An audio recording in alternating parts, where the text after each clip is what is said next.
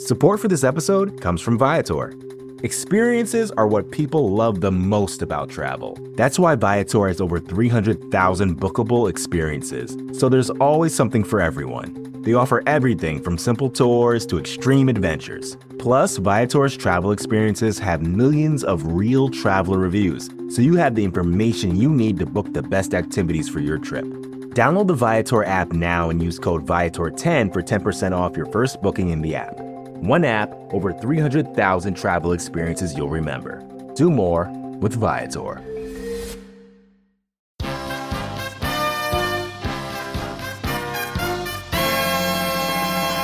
Welcome into a special edition of BGN Radio. This, of course, is brought to you by SB Nation, home of a wonderful family of team brand podcasts, and of course by Bleeding Green Nation, the largest, most comprehensive, highest rated and most downloaded Eagles and team brand podcast in the world. We've got an absolutely loaded week of shows for Dallas Week, and mixed in with our normal batch of review and preview shows, we have a special guest for you today. You may have heard of this guy before. He is former Eagle Chris Long. He joined me for a quick chat about the Eagles, what he's been up to, his partnership with the Crown Royal Water Break, and more.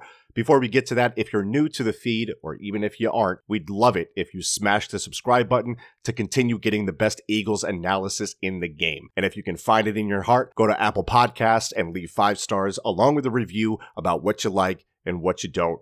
We truly value the feedback and support. We've been setting records every month, so we know that you're doing your part in letting all your fellow Eagles fans friends know about us, and we appreciate that. All right, enough of that. You came here to listen to what Chris Long had to say about the Eagles, so let's kick it over to that conversation right now.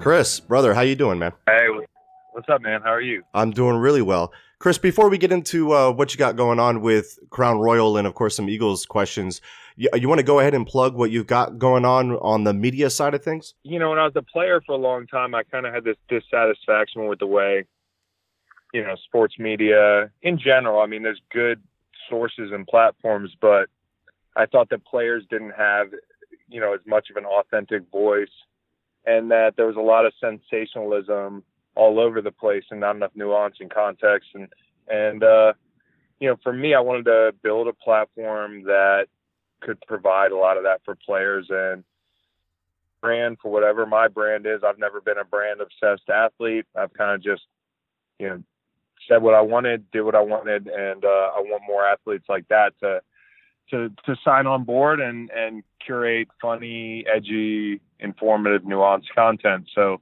you know, we'll have podcasts, we'll have docu series, we'll have um, a lot of fan interaction, uh, and we'll be helping to you know build sort of a community. So we'll. I'm excited to kind of get into that side of things, and I'm I'm staying very busy right now. I'll have my show that's like a football show twice a week and then uh, we'll we'll have like this uh, longer form interview show called the Fishbowl that's coming out next week, and a bunch of curated content from other athletes and influencers around uh, our leagues. And and uh, yeah, it's not going to be just me. I don't want it to be that at all. I like that. So along with the TV show and, and the podcast and everything you got going on, would you would you tell the listeners about how they can have the ultimate game day experience with the Crown Royal Water Break? Well, I love the Crown Royal uh, water break, as my friends in Philly call it. Uh, it's uh, it's been awesome working with Crown. They've worked with me uh, on my Water Boy stuff, which is uh, our clean water initiative.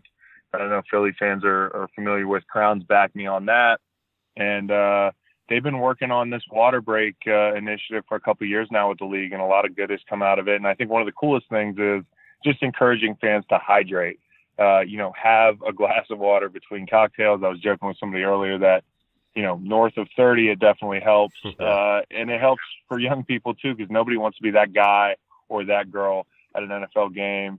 We all know what that looks like when you've had too much to drink and you're drinking irresponsibly. So love Crown. Used to drink Crown Apple with my D line guys in St. Louis.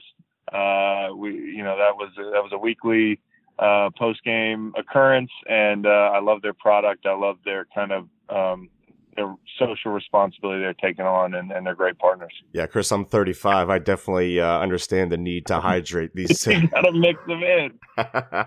So, so now that you're part of the viewing public on Sundays, what's it like for you experiencing football from that angle and all that comes with it, including seeing all of the terrible Twitter timeline takes and interacting with people during the games? Well, you know, as far as Twitter's concerned, now I can actually comment on stuff and, and be like, well, actually, this is what happened. Mm. Um, whereas when you're a player, I felt like I could speak out about most things, but I couldn't really talk about football. Like if I saw something around the league, I can't create bulletin bulletin board material and you know correct somebody on a bad take or you know kind of interject my own opinion.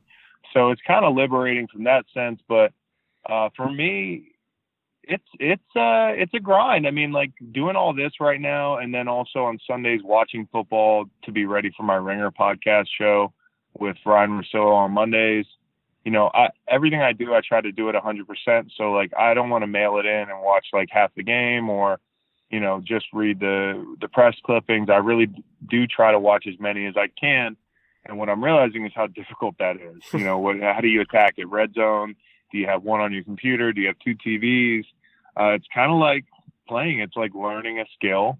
And uh, for me, it's been fun. I, I still enjoy watching co- college football more than I enjoy watching pro football uh, but I am I'm learning. So if I, if I can give you a tip, I love to do like if the Eagles aren't playing, I'll do red zone, and then the next day I'll run through every game with the condensed version, and then I'll go into the coaches film if I see something. But I think that's a that's a good way. So hopefully that tip helps you out. Yeah, it does. The, the, the condensed stuff is great. Yeah. Uh, you know, it's hard because because me and Ryan tape probably about noon. So for me, it's like if I'm gonna stay up and watch a Sunday night game, I got to be up pretty early on Monday and uh, yeah, coming off some of these civilian weekends, it can be hard to, uh, yeah, because you want to get some sleep on Sunday night. I'm telling you, it's rough, man.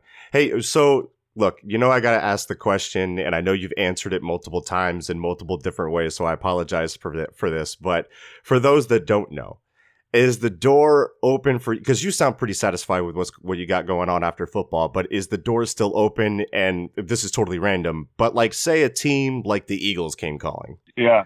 Yeah the eagles. I like the eagles. Uh listen i i think uh my situation was very interesting uh and it's it's i'll just i'll just leave it at that. Uh I'm not like ever closing the door on football. I mean, like, listen, I could be 38, and if I feel good, like I can go kick somebody's ass, like, and somebody called and it was the right situation, hmm. I consider it. But I love what I have going on right now. And like I said, last off season, I was all in to do a couple more. I was playing well enough to do a couple more, and I feel good physically, but um, the situation just wasn't agreeable in the one place I wanted to play. Hmm. And rather than going to play somewhere else, um, I just said, you know what?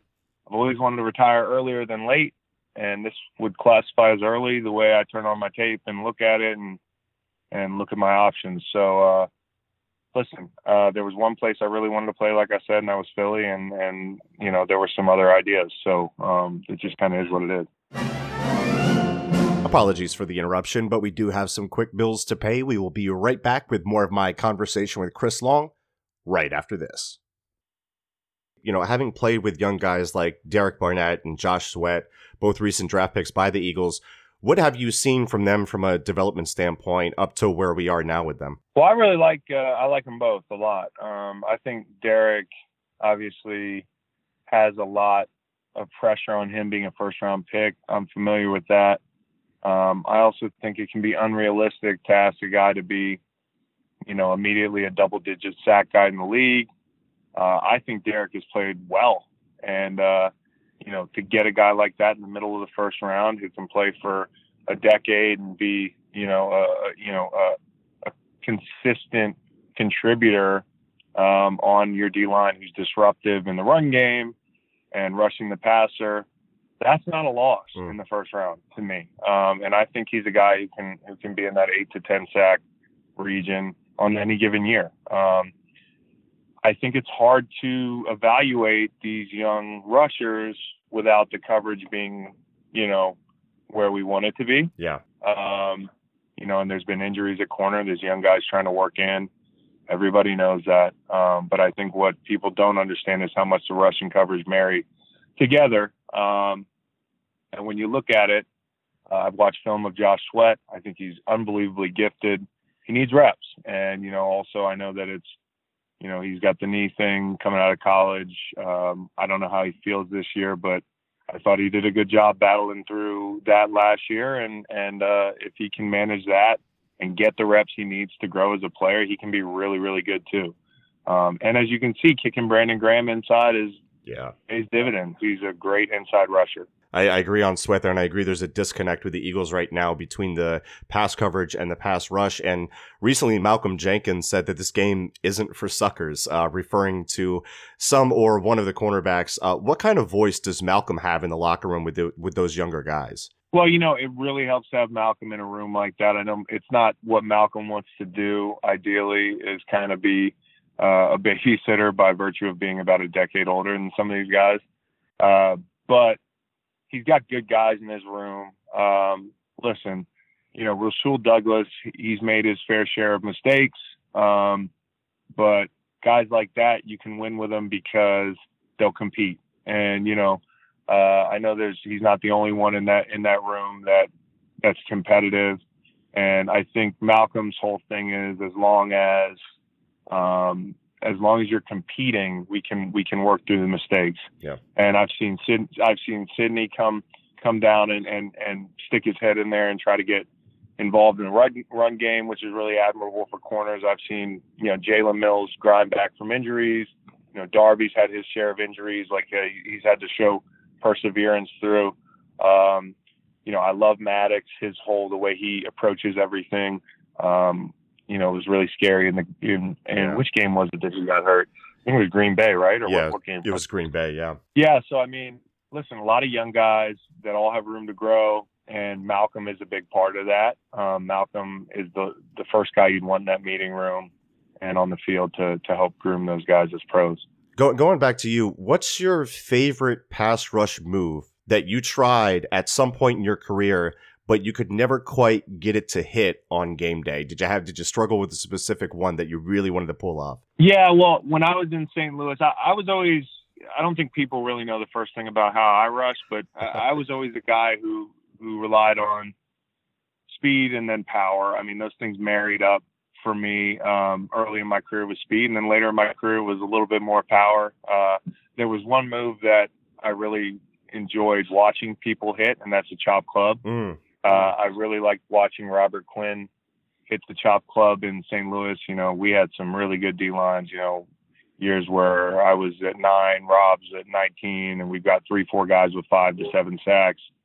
Um, they were impressive groups and, and watching Rob Quinn, especially rush every day and hit that chop club, it was, it was automatic, but I get out there and do it and my body just doesn't work the same way. So, uh, it would be the chop club for me. Last question for you, and I'll let you get out of here. I know you're a busy man, but Chris, your clone shows up at your doorstep right now. What do you do with him? What's your what's your plan of action there? Man, my plan of action? Yeah. He's gonna hang out at my house and I'm gonna go like do all the stuff I wanna do, like, you know, travel the world a little bit. Uh probably. You you trust him to take over your life and and and not try to take it over completely? Yeah. Well, is he a can- is he like a clone clone? Like he's exactly like you. Like they they they took you and they just replicated you, and he's standing right next to you. Do you do you, do you trust that I guy? Just have him on, I just have him on deck. Like, listen, if I want to go out and have a beer, like with my buddies, I'm gonna or or a nice glass of Crown. I'm gonna tell my clone to. I'm gonna tell my clone to just sit here for a little bit, put the kids to bed, and uh, you know, and go grab dinner for the family, and and I'll go out to the bar, or you know, put him in situations I don't want to be in. If I have a meeting I don't want to go to, he's gonna go to the meeting.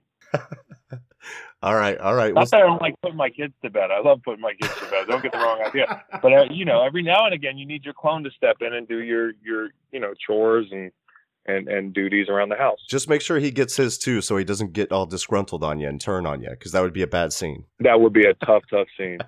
all right, Chris, I'm gonna let you go. I, I really appreciate you coming on here to talk with us, brother. Thanks, dude. See you.